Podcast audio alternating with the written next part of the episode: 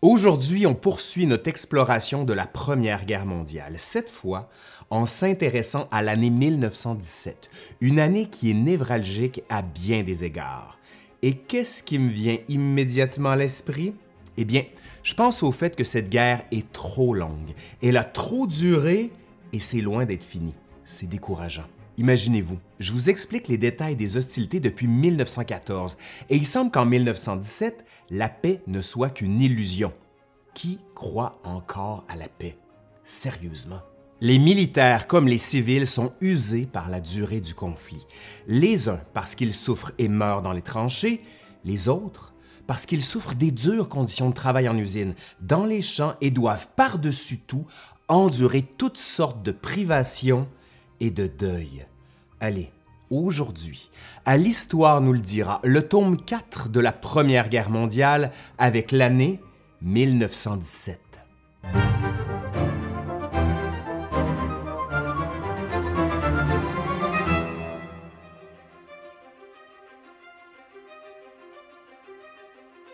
On se rappelle que les belligérants ont fondé de grands espoirs dans ce qu'on appelle les batailles de matériel, ces batailles d'envergure qui visent à user l'ennemi à la corde pour le contraindre à la capitulation ou à tout le moins à une paix négociée.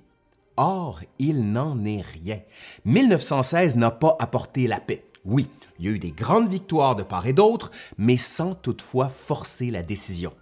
Qui plus est, on sent vraiment une fatigue, peut-être même de l'écœurement, mais assurément une usure généralisée, tant chez les soldats que chez les civils sur le front intérieur.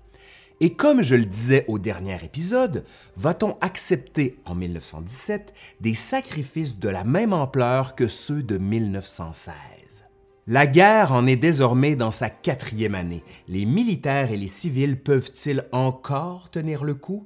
Va-t-il y avoir une fracture du consentement, de cette sorte d'union sacrée qu'on observe depuis 1914? Allons voir ce qui va se passer. De toute évidence, l'intensité et la durée de la guerre apportent leur lot de défis. Pour les civils, comme je l'ai déjà expliqué, la guerre engendre des pressions sur les organisations du travail et les syndicats. Elle crée le dilemme d'avoir à choisir entre des obligations patriotiques de servir l'État ou d'essayer d'améliorer les conditions de vie et de travail par une série de revendications en apparence justifiées par cette période exceptionnelle. Donc, un peu comme chez les militaires, les civils en usine sont aussi appelés à être mobilisés pour la victoire. Par contre, à la fin de 1916 et au début de 1917, de sérieuses remises en question du consensus initial sont remarquées. La crise va atteindre son paroxysme en 1917, avec la révolution russe que je vais aborder. Et à mesure que la guerre dure, les crises se font plus nombreuses et plus graves. Par exemple, il va y avoir une augmentation notable du nombre et de la durée des grèves ouvrières, de même que des cas de mutinerie dans les armées russes, dans le contexte de la Révolution, ou encore dans les armées françaises après une série d'offensives ratées et coûteuses au printemps de 1917. En d'autres termes, des doutes vont émerger sur les idéaux, c'est-à-dire sur le pourquoi de la guerre. Les pertes deviennent de plus en plus lourdes et la guerre n'a que trop duré en 1917. Comme les militaires, les populations civiles sont à bout. Toutefois, il règne chez les Alliés une lueur d'espoir, les États-Unis d'Amérique. La raison essentielle qui finit par convaincre le président Woodrow Wilson d'intervenir est que l'attitude de l'Allemagne pose un défi au droit des pays neutres à vivre librement et qu'il faut intervenir pour en finir avec ce conflit. Dans ce contexte, et sur un plan un peu plus pratique, c'est l'intensification de la guerre sous-marine allemande au début de 1917 contre les navires alliés et américains qui constitue non seulement un prétexte, mais une raison essentielle de l'entrée des États-Unis dans le conflit. Les événements finissent par persuader Wilson que ce sont les Alliés qui ont le plus de chances de l'emporter et que l'autocratie allemande doit être battue. Wilson croit également à une paix basée sur des valeurs libérales, même si les Alliés risquent d'y opposer une fin de non-recevoir à cause de leur impérialisme respectif. En fait, dans son message de guerre adressé au Congrès le 2 avril 1917, Wilson maintient le principe d'une aide limitée aux Alliés. Cette assistance va se limiter à l'envoi de ravitaillement, d'accorder davantage de prêts monétaires, de fournir une aide navale et d'appeler sous les drapeaux un demi-million de conscrits dont la mission reste à déterminer. Par conséquent, les États-Unis entrent dans la guerre comme des associés et non des alliés. En quelque sorte, ils demeurent protecteurs de leur indépendance et se gardent le droit de pouvoir signer une paix séparée si nécessaire. Autrement dit, les États-Unis n'interviennent pas pour sauver les Alliés de la défaite, mais bien pour affaiblir l'Allemagne et apaiser les clauses d'un éventuel traité de paix. On peut toutefois raisonnablement penser que Wilson et son cabinet ont en quelque sorte sous-estimé la puissance de l'Allemagne et surestimé celle des Alliés au début de 1917. Malgré tout, le 6 avril, l'Amérique est en guerre et une seule chose importe maintenant. Vaincre l'Allemagne. Entre-temps, tandis que les Alliés se réjouissent de l'entrée en guerre des États-Unis, les choses vont de plus en plus mal sur le front Est, en Russie. Le retrait progressif d'une Russie en pleine révolution provoque à juste titre de vives inquiétudes chez les Alliés. Ces inquiétudes ne vont pas s'apaiser immédiatement, parce que même si les États-Unis ont déclaré la guerre à l'Allemagne, la présence d'une armée américaine en puissance sur le sol européen ne va pas se faire sentir avant au moins un an. En théorie, une fois la Russie écartée, les Allemands vont probablement transférer leurs troupes vers le front Est, vers la France, et vont tenter un dernier effort pour éliminer les armées franco-britanniques avant l'arrivée des Américains prévue pour l'été de 1918. Ce qui m'amène à dire que l'année 1917 va marquer un tournant pour les belligérants pour qui la guerre n'a encore une fois que trop duré. En effet, et c'est l'une des affirmations peu contredites au sujet de la guerre 14-18, à savoir que les élites de l'Europe auraient déclenché le conflit et surtout qu'elles seraient responsables de sa prolongation. Eh bien, c'est sûr que les élites prennent la décision d'ouvrir les hostilités, tout en mobilisant les ressources nécessaires en hommes et en matériel. Les élites rejettent du même coup les tentatives de médiation pour finalement faire des fronts militaires leur priorité. Par contre, leurs actions ne peuvent pas être possibles sans la coopération volontaire de très larges segments de la société, surtout parmi ceux qui souscrivent massivement aux emprunts de guerre et qui se portent volontaires pour le travail dans les usines d'armement et pour le front.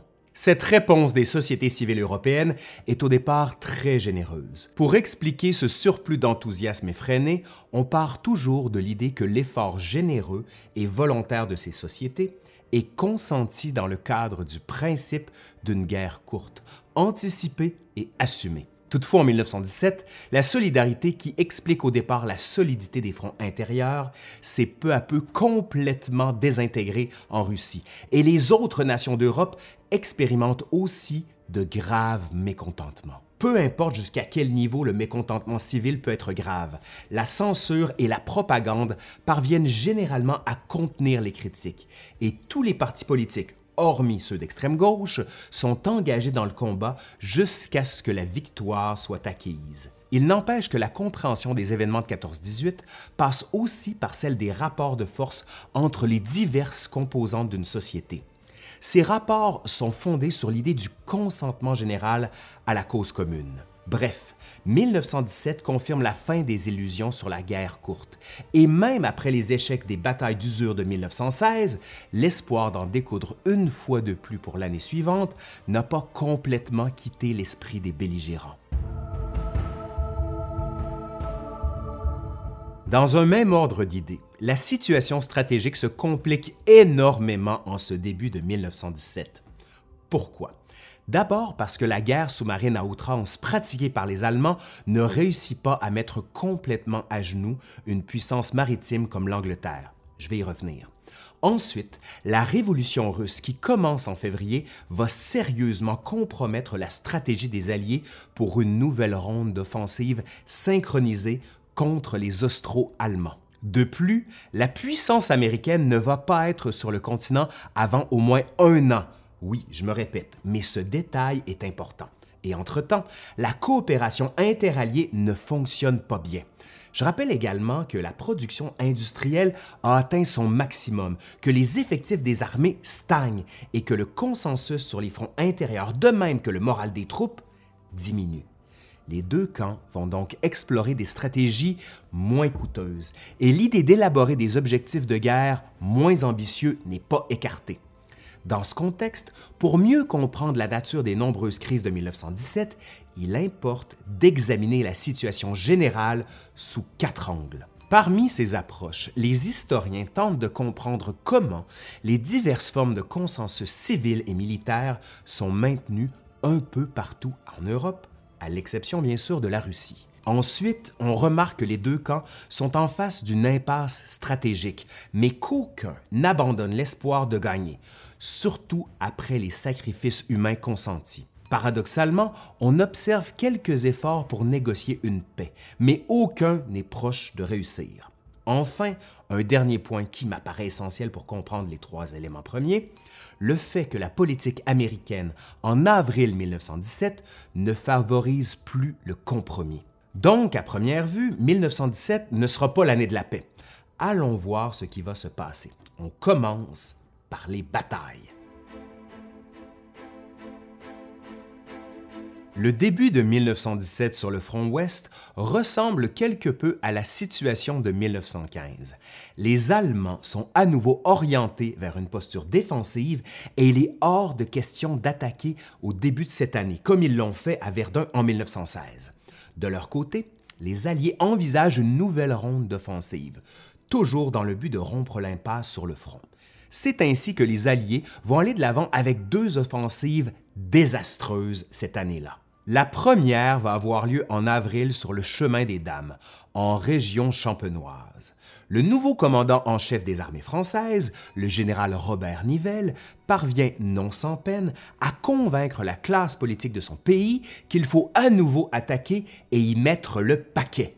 Nivelle cherche à reproduire à plus grande échelle ces fameux barrages roulants d'artillerie, c'est-à-dire cette canonnade qui précède l'avance de l'artillerie et qui est censée pulvériser toutes les positions ennemies selon le principe discutable de l'artillerie tire, l'infanterie occupe. Il est vrai de dire que lorsque bien coordonnés, les tirs d'artillerie peuvent réduire au silence les mitrailleuses adverses et couper les réseaux de fils de fer barbelés. De plus, Nivelle fait valoir que les nouveaux chars d'assaut doivent avancer à leur tour, dans ce qui apparaît comme l'une des premières tentatives d'envergure de coordination entre les chars et l'infanterie. Bref, on y met le paquet. Impossible que ça foire! Et pour répondre aux nombreuses critiques quant à la réussite éventuelle de l'assaut, Nivelle fait preuve, et ça va être une erreur, d'une plus grande transparence en expliquant dans les détails les tenants et les aboutissants de son offensive. Le mot va finir par se répandre, si bien que les Allemands connaissent les grandes lignes de l'opération. Ouais. Par ailleurs, l'excellente reconnaissance aérienne du secteur faite par les Allemands leur fournit une vision parfaitement claire de la situation tactique sur le terrain. Autrement dit, l'offensive de Nivelle perd l'élément capital de la surprise. Ce faisant, les Allemands vont avoir tout le temps voulu, au moins un mois, pour se replier sur des positions mieux aménagées et plus faciles à ravitailler, à quelques dizaines de kilomètres en arrière, sur une ligne défensive surnommée la ligne Hindenburg. Et pour ceux qui seraient un peu moins familiers avec la stratégie militaire, ça signifie ceci. Les Allemands cherchent à attirer les Français sur un terrain spécialement choisi, dans ce qui apparaît carrément comme un guet-apens, disons-le comme ça. En face, l'artillerie française va s'attarder essentiellement à pilonner les positions allemandes quasiment vides de soldats. Mais là, vous allez me demander, oui, mais le gars, là, le Nivelle, il devait bien être au courant de toute la gamique, non? Il y a sûrement quelqu'un quelque part qui a tiré la sonnette d'alarme, non? Mais bien sûr. Évidemment, Nivelle était au courant du repli allemand. Toutefois, par orgueil et pour des raisons logistiques, il refuse de modifier son plan.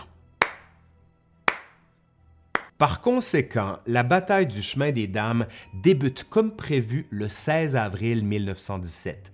Pendant 4 jours, l'infanterie française avance vers un ennemi qui l'attend de pied ferme, dans des positions défensives presque intactes. Dans le ciel, l'aviation de chasse allemande s'attarde à abattre les appareils de reconnaissance français dont la tâche consiste à guider les tirs des artilleries. En clair, l'artillerie française tire à l'aveuglette alors que celle des Allemands est habilement guidée par l'aviation et des observateurs au sol. En quelques jours d'offensive, les Français perdent, tenez-vous bien, environ 120 000 soldats pour un gain de terrain avoisinant les 600 mètres. Ouais. Cet échec va engendrer des mutineries dans environ la moitié des unités de l'armée. Et parlons-en de ces fameuses mutineries. Naturellement, il s'agit d'un événement dont il ne faut pas sous-estimer l'ampleur. La situation est grave et elle peut avoir des conséquences désastreuses, non seulement pour la France, mais aussi pour l'ensemble des Alliés. Il faut donc en parler, mais il faut faire attention à ne pas donner aux mutineries une définition ou un sens hors de proportion. Par mutinerie, on ne dit pas que les soldats français refusent la guerre, mais un certain type de guerre. Les poilus refusent une guerre inutilement sanglante, c'est-à-dire qu'ils ne veulent pas être entraînés dans des offensives dont les objectifs ne sont pas clairement expliqués et dont on sait à l'avance qu'aucune progression significative ne va être accomplie. Et au-delà de la revendication de ce qu'on pourrait appeler les assauts inutiles, on va ajouter la volonté des soldats que soient améliorées leurs conditions générales au front. Par exemple, on demande une amélioration de l'hygiène, de la nourriture et d'une réforme du régime des permissions, c'est-à-dire les congés. Qui plus est, rares sont les hauts dirigeants de l'armée qui comprennent le caractère inédit de cette situation. Toutefois, parmi eux figure le général Henri-Philippe Pétain, qui vient d'être nommé à la tête des armées françaises en remplacement de Robert Nivelle. Oui, je le sais, vous allez me dire que Pétain, c'est le gars qui va se rendre tristement célèbre 25 ans plus tard en raison de son rôle dans la France de Vichy. OK, c'est vrai, je pourrais faire une émission complète juste là-dessus, mais là, on est sur la guerre 14-18. Donc on y revient. Le général Pétain de la guerre 14-18 est cet officier qui va réagir en jouant une sorte de rôle de médiateur entre une compréhension empathique vis-à-vis la situation précaire du soldat versus l'imposition d'une discipline militaire quand même jugée ferme. Par exemple, Pétain va améliorer le régime des permissions, les rendant surtout plus régulières, ainsi que les conditions générales de la vie au front. Toujours dans l'optique de ramener la discipline dans l'armée française, Pétain gracie par décret la grande majorité des soldats condamnés à mort. Toutefois, c'est vrai, il en fait fusiller quelques dizaines parmi les cas d'indiscipline, les plus lourds. En clair, Pétain rétablit la situation, empêchant pour ainsi dire l'armée française de sombrer dans une indiscipline généralisée. De leur côté, les Britanniques ne semblent pas avoir plus de succès en 1917. Dans une tentative pour appuyer et pour faire diversion à l'offensive française au chemin des Dames, une force combinée anglo-canadienne parvient à capturer la crête de Vimy dans la semaine du 9 avril. Ce beau succès est néanmoins fortement tempéré, comme on sait par le désastre du chemin des Dames, si bien qu'il n'a que peu d'impact sur l'ensemble du front. De juillet à novembre, les Britanniques et leurs troupes coloniales vont lancer une offensive à plus grande échelle dans la région d'Ypres et son saillant, près de Passchendaele, en Belgique. Le résultat n'est pas tellement concluant, malgré qu'on parvient à fixer dans les Flandres belges une quantité non négligeable de divisions ennemies. Somme toute, cette série de désastres subis par les Alliés en 1917 est loin d'améliorer leur situation, d'autant que sur le front Est, la révolution russe est en branle. Et comme je l'ai brièvement mentionné, c'est dans ce contexte que certains dirigeants envisagent la possibilité de terminer la guerre par une tentative de pourparlers, c'est-à-dire d'explorer la possibilité d'obtenir une paix négociée et satisfaisante. L'arme politique peut devenir un peu plus envisageable que celle des fusils. Il est donc probable qu'au début de 1917, l'Allemagne, qui commence à souffrir grandement du blocus maritime de ses côtes, veut entamer des négociations, tandis que sa situation militaire lui est encore favorable. En faisant miroiter la paix, l'Allemagne veut épuiser la volonté de victoire de ses adversaires. Par l'intermédiaire d'États neutres, l'empereur allemand Guillaume II propose l'ouverture de négociations. Qui plus est, le vieil empereur autrichien François-Joseph vient de mourir à la fin de 1916 et son successeur, Charles, redoute la dislocation de l'Empire d'Autriche-Hongrie. Bref, il suffit de tester les eaux pour voir la réponse des Alliés. Mais pour négocier, il semble important que les belligérants précisent le plus clairement possible quels sont leurs objectifs de guerre. À l'époque de la neutralité américaine, le président Woodrow Wilson, qui a pour objectif de créer, après la guerre, une sorte de société des nations, invite les belligérants à préciser en toute franchise ces fameux buts de guerre. Mais dans les faits, en dépit des efforts de Wilson et malgré les efforts de certains États neutres, et même du pape, là, les belligérants énoncent des objectifs de guerre qui les avantagent, naturellement. Ces objectifs tournent autour de la restitution ou de la possession complète ou partielle des territoires occupés, de réparation financière complète et d'obtention de garanties efficaces pour l'avenir. En clair, l'idée de compromis, qui constitue normalement la base de toute négociation, ne semble pas être à l'ordre du jour en 1917. Ce qui m'amène à vous dire que justement, des belligérants comme l'Allemagne bénéficient d'une situation militaire qui les avantage, ce qui incite un peu moins à la négociation. À titre indicatif, sur le front Est, au tournant de 1916-1917, la situation est la suivante. Les Austro-Allemands occupent toute la Pologne et ont pénétré en Russie. Ils occupent de larges portions de territoire dans l'actuelle Ukraine, de même que toute la Roumanie. Ainsi, l'entrée des troupes allemandes dans Bucarest en décembre marque tout un revirement de situation, où les pronostics des batailles de 1916 semblaient donner l'avantage à la Russie, après 2 années de frustration et de déroute à la chaîne. Cependant, la chute rapide et brutale de la Roumanie ne constitue que le symptôme d'un malaise encore plus profond pour les Alliés à l'Est. On sent en ce début de 1917 que ni les succès de l'offensive de Brusilov de 1916, ni les réformes apportées dans l'armée russe ne peuvent alléger les maux qui frappent la société russe dans son ensemble. On peut donc penser que tous ces éléments vont contribuer à la Révolution. En effet, révolution semble être le mot juste pour identifier une crise politique majeure qui est en pleine ébullition. Cette crise, la Russie va la vivre beaucoup plus durement qu'en France ou en Angleterre. La Russie de l'époque est comme un immense édifice dont les fondations sont bien fragiles. On le sait, son armée dispose d'effectifs impressionnants. Toutefois, cette armée est minée par des problèmes d'équipement, de discipline et de direction. À l'instar de l'armée, la société russe souffre également de maux similaires. Par rapport à ses alliés de l'Ouest, la Russie constitue une société encore archaïque en ce qui a trait à son développement industriel et social. Logiquement, la Russie n'est pas en mesure de soutenir une guerre moderne, surtout contre un ennemi beaucoup plus fort, mieux équipé et mieux organisé. Hormis la brillante victoire du général Brusilov en 1916, la Russie, pour ainsi dire, ne fait qu'encaisser une défaite après l'autre. Ces revers provoquent une chute du moral dans l'armée comme dans la société civile, voire un sentiment de lassitude et de désespoir qui gagne toutes les strates de la société. Et dans la vie de tous les jours, les efforts et les sacrifices demandés à la population par le régime tsariste font en quelque sorte que, dans le contexte d'une production agricole et industrielle accrue, le rationnement de la population est très sévère. Par conséquent, des troubles sociaux finissent par éclater sous différentes formes, allant de la simple protestation verbale à des manifestations organisées et violentes. Cette Russie de 1917 est donc épuisée et au bord du gouffre. Dans l'armée, on remarque une hausse prodigieuse des désertions. Parfois, ce sont des régiments entiers qui abandonnent le front. Dans les villes, la sévérité du rationnement ne fait qu'accroître le mécontentement. La situation est à ce point explosive qu'un incident, même mineur, peut suffire à provoquer l'implosion de la Russie. Et ce qui devait arriver, arriva. Le tout débute à Petrograd, aujourd'hui Saint-Pétersbourg, avec des manifestations aux revendications diverses. Tantôt on dénonce le rationnement, tantôt c'est le chômage.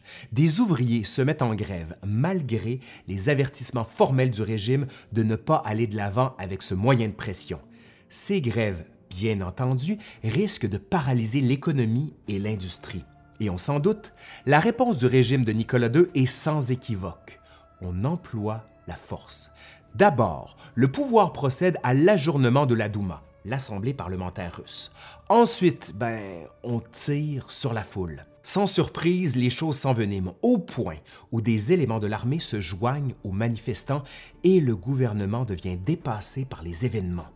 En mars, des ministres démissionnent. Quant au tsar Nicolas II, il est aussi dépassé par la tournure des événements au point où il abdique son trône. Les révolutionnaires de Pétrograd, forts de leur victoire, s'organisent pour créer un gouvernement provisoire de type parlementaire. Désormais, la question qui semble être sur toutes les lèvres, du moins sur celle des Alliés, est la suivante. Est-ce que le gouvernement provisoire de Russie va continuer la lutte? D'emblée, ce gouvernement paraît idéologiquement divisé. Ses dirigeants, dont Alexandre Kerensky, disent aux Alliés de ne pas s'inquiéter, que la Russie va poursuivre le combat. Pour leur part, les conseils du représentant ouvrier et militaire, les soviets, exigent ni plus ni moins qu'une paix immédiate. L'Allemagne, bien entendu, va profiter de cette discorde en Russie. Elle facilite le rapatriement de Vladimir Lénine, qui était exilé depuis plusieurs années, et dans le but qu'il puisse minimalement prendre la direction des soviets. Bref, avec des personnalités fortes comme celle de Lénine et de Kerensky qui s'opposent sur la direction à prendre dans la guerre, on peut raisonnablement se questionner sur les capacités de la Russie à poursuivre les hostilités. À juste titre, les Américains craignent une intensification de l'effort allemand sur le front ouest. Plus tard, en octobre 1917, Kerensky et le gouvernement provisoire sont écartés. Lénine organise une seconde révolution et lance des pourparlers de paix amenant à la conclusion d'un armistice avec les Austro-Allemands en décembre. Cet armistice donne aux belligérants du front Est le temps et la latitude nécessaires pour conclure le traité de paix de Brest-Litovsk en mars 1918. Ce traité est totalement désavantageux pour la Russie, qui doit céder d'énormes portions de son territoire. Mais au moins, Lénine obtient la paix avec les ennemis de 1914. C'est l'élément primordial à la poursuite de la Révolution. Cette paix lui permet surtout de faire la guerre aux ennemis de l'intérieur, les éléments contre-révolutionnaire, pour finalement consolider le pouvoir. Et comme on va le voir au prochain épisode, la fin de la guerre sur le front Est permet aux Allemands de transférer environ 1 million de leurs soldats vers d'autres fronts, surtout celui de l'Ouest, et ce, avant que les Américains n'arrivent en force. Malheureusement pour les Russes, dans le contexte de la signature de ce traité de paix, la fin de la Première Guerre mondiale à l'Est ne va pas apporter la paix véritable. Comme je le mentionnais, l'opposition à Lénine et aux soviets s'organise. Elle s'avère plus forte que prévu, si bien qu'une terrible guerre civile s'ensuit. Cette guerre ne va s'achever que vers 1923 et va probablement faire plus de morts en Russie que lors de la Grande Guerre. Entre parenthèses, on note également que c'est la Révolution russe qui éclate en mars 1917 qui met progressivement un terme à la guerre dans le Caucase, du moins jusqu'en février 1918. Face à la chute du pouvoir russe dans la région, les forces ottomanes reprennent la partie est du pays qui est perdue depuis le tournant de 1915-1916.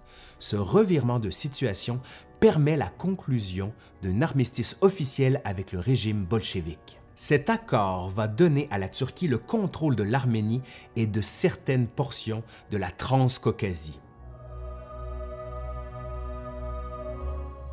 Et d'ailleurs, en Europe, où en sommes-nous? Du côté italien, j'ai le goût de vous dire que la situation n'évolue pas vraiment, hein? Êtes-vous vraiment surpris? Encore une fois, le problème, ce sont les montagnes. Le terrain inhospitalier des Alpes autrichiennes ne facilite en rien les manœuvres des armées. Curieusement, peut-être, ce sont les puissances centrales qui prennent l'initiative sur le front italien en 1917, cette fois avec des renforts allemands arrivés dans la région. Connue sous le nom de la bataille de Caporetto, qui est en quelque sorte la 13e bataille livrée dans la vallée des Sonzo, l'offensive austro-allemande d'octobre de 1917 fait craquer le front italien. Et c'est la panique générale, la débandade. L'armée italienne du général Luigi Cadorna prend toute une raclée. Les forces ennemies percent le front sur plus de 20 km vers le fleuve de Piave. Ce faisant, les Austro-Allemands débouchent dans la plaine en direction de Venise et les pertes italiennes sont effarantes. Environ 265 000 soldats sont faits prisonniers et signe que le moral est à terre, quelques 300 000 autres désertent. Pour le dire simplement, l'armée italienne n'existe plus, pour ainsi dire. Cet anéantissement provoque quasiment la capitulation du pays. Et comme il faut s'y attendre, le général Cadorna subit le même sort que Nivelle en France. Il est congédié subito presto. De plus, et fort heureusement pour les Italiens, les alliés franco-britanniques dépêchent d'urgence des renforts pour tenter de rétablir une ligne de front continue. Autre élément positif, malgré les circonstances, l'offensive austro-allemande s'essouffle sur le fleuve du Piave, permettant ainsi aux Italiens de refaire partiellement leurs forces et reconstituer un front devant Venise. Donc, l'année de 1917, qui en est une de crise majeure, constitue assurément un tournant dans la Grande Guerre. On voit que les fronts militaires et civils finissent par éclater, notamment en Russie et dans une moindre mesure en Italie. Un autre type de guerre que j'ai également évoqué est celui de l'économie, qui joue à son tour un rôle fondamental dans la conduite présente et future des opérations. Cependant, un autre volet du secteur économique peut comprendre les opérations menées par les différentes marines du monde à l'époque. Par exemple, les planificateurs militaires britanniques d'avant-guerre et, dans une moindre mesure, ceux en Allemagne, ont justifié les dépenses onéreuses consacrées au développement de la marine comme un moyen de gagner rapidement une guerre par l'entremise du blocus maritime. Peu coûteuses en termes de ressources humaines, ces blocus visent donc, comme je l'ai déjà mentionné, à asphyxier l'économie de l'adversaire plutôt que de voir de larges armées s'affronter sur le continent. Cette stratégie est notamment favorisée par les Britanniques. Or, à mesure que durent les hostilités, ces rêves deviennent en quelque sorte des illusions. Il devient de plus en plus difficile de faire le blocus des côtes et des ports ennemis, dans la mesure où les marines de guerre des puissances européennes consacrent une grande part de leurs ressources à la défense de leurs propres côtes et de leurs lignes de ravitaillement nationales. Et contrairement à ce qu'on va voir durant la Seconde Guerre mondiale, notamment durant la campagne du Pacifique, il va y avoir peu d'affrontements navals entre les marines de grande surface durant la Première Guerre mondiale. La seule bataille navale majeure de la Grande Guerre se déroule en 1916 au Jutland, près des côtes danoises. Bien que les Britanniques subissent des pertes un peu plus élevées que celles des Allemands, la bataille en elle-même n'a que peu d'impact sur le cours de la guerre. Elle est davantage le théâtre d'un affrontement attendu de longue date entre deux nations, britanniques et allemandes, qui se livrent une course à l'armement naval depuis plus d'une décennie. En fait, c'est le blocus de surface qu'effectue la Royal Navy contre l'Allemagne et la réponse de celle-ci, via la guerre sous-marine à outrance, qui caractérise davantage le type d'opération navale de ce conflit. La guerre sous-marine connaît son apogée en 1917, notamment dans les 6 premiers mois de l'année. Au moment le plus critique, vers avril-mai, les Alliés perdent mensuellement des centaines de milliers de tonnes de navires coulés. Ils doivent prendre des moyens un peu plus drastiques pour enrayer l'hécatombe, notamment par l'établissement de systèmes de convois maritimes où des embarcations comme les contre-torpilleurs ont pour mission de protéger les navires commerciaux vulnérables.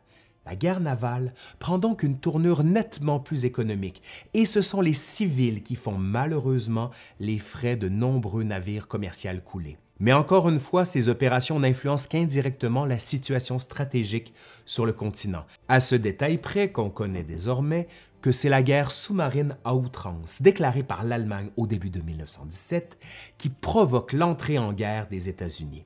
Et c'est un secret de polichinelle que les États-Unis, depuis au moins 1915, vendent aux Alliés des vivres et du matériel de guerre, ce qui contraint l'Allemagne à réagir par la guerre sous-marine. À bien y penser, le président américain sait qu'il ne peut pas avoir la garantie de la neutralité allemande sur les mers et récolter simultanément les revenus tirés du commerce avec les Alliés. Dans l'autre camp, les Allemands sont conscients que l'intensification de leur guerre sous-marine contre le commerce allié risque, tôt ou tard, de forcer l'entrée en guerre des États-Unis. Là encore, combiné avec l'effondrement de la Russie et la lenteur de la mobilisation américaine, la décision est prise en Allemagne de couler tout navire qui fait commerce avec les Alliés, qu'importent les conséquences. La guerre des mers joue aussi un rôle primordial dans le maintien des empires coloniaux. À cet égard, la marine de guerre allemande ne parvient pas à rivaliser avec son adversaire britannique, qui prive le Reich de nombreuses ressources naturelles, faute d'une marine marchande capable de les transporter en toute sécurité pour ainsi alimenter l'industrie de guerre. Par ailleurs, au début des hostilités, le Japon fait cause commune avec la Grande-Bretagne et s'empare de la base allemande de Tsingtao en Chine, oui, là où on fabrique la fameuse bière, si bien qu'à la fin de 1914, les Alliés contrôlent aisément l'océan Pacifique. D'autre part, toujours parce qu'elle ne dispose pas d'une puissante marine, l'Allemagne n'est pas en mesure de défendre adéquatement ses autres colonies d'Afrique, qui souvent ne sont que des avant-postes commerciaux. Ainsi, une majorité de colonies allemandes capitulent dès 1916. D'ailleurs, ce que l'histoire retient des combats en Afrique réside probablement dans les opérations conduites dans la partie est du continent, soit en Afrique orientale allemande, aujourd'hui des territoires qui appartiennent au Rwanda, au Burundi et à la Tanzanie. Dans cette colonie, le général allemand Paul von Lettow-Vorbeck dispose d'une force d'à peine 16 000 hommes et il attire une armée de 100 000 soldats alliés menés par les Britanniques, et ce, de 1914 à 1918. En fait, ce général allemand va se rendre quelques jours après le 11 novembre 1918, le temps que la nouvelle de l'armistice lui parvienne. Et cette longue et effrénée poursuite, qui va durer plus de 4 ans, se fait autour d'objectifs communs, soit l'accès aux richesses minières et au contrôle des stations radio sans fil. Dans les faits, on dit que les adversaires ont joué à un épuisant jeu du chat et de la souris dans la colonie, et même au-delà des frontières. Le dur climat, la maladie et les communications difficiles de l'Afrique font en sorte que ces affrontements peu connus sont néanmoins destructeurs. Par exemple, les soldats ne peuvent pas utiliser efficacement des animaux comme le cheval ou le mulet pour transporter le matériel parce qu'ils sont systématiquement décimés par des moustiques. En conséquence, chaque camp doit recourir extensivement à la main-d'œuvre humaine pour accomplir des tâches logistiques. La guerre en Afrique détruit également les économies locales, sans compter qu'elle ne fait qu'accentuer le sentiment de la soi-disant supériorité de la race blanche, qui est une composante fondamentale de l'impérialisme européen. Enfin, la guerre en Afrique voit la confrontation de deux styles de combat, celui des Européens et celui des Africains. En plusieurs endroits, la guerre est perçue comme un affrontement récurrent entre diverses tribus africaines plutôt qu'une guerre généralisée entre l'Allemagne et ses ennemis européens.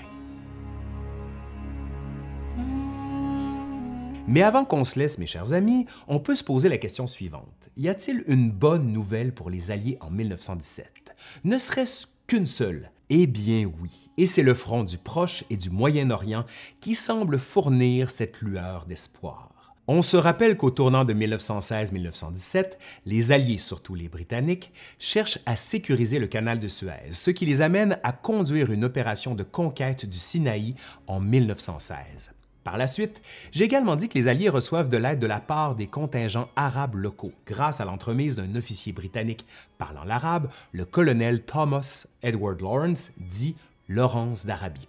Ce contingent de troupes arabo-britanniques conduit des opérations de guérilla qui visent, mais sans se limiter, à littéralement sectionner les voies ferroviaires ennemies, ce qui oblige les Ottomans à abandonner les villes de la Mecque et de la Médine. Toujours avec l'appui arabe, une colonie britannique capture également Gaza et Jérusalem à la fin de 1917. Et toutes ces victoires britanniques vont avoir des coups politiques dont les conséquences sont plus que palpables de nos jours. On va y revenir au prochain épisode, mais au moins, les Alliés peuvent espérer à terme une capitulation de l'Empire ottoman dans cette région. Allez, voilà qui conclut notre épisode de l'année 1917. On se revoit dans le prochain, celui de 1918, qui va être tout aussi riche en rebondissements. Je suis Laurent Turcot de L'Histoire nous le dira et je vous dis à bientôt. Mais surtout, avant, si vous avez aimé cette vidéo, ben dites-le nous, faites un petit pouce par en l'air, mais surtout laissez un commentaire en bas parce que ça nous permet de monter dans l'algorithme. Allez, je suis Laurent Turcot comme je vous ai déjà dit et je vous dis vraiment à la prochaine cette fois-là. Bye!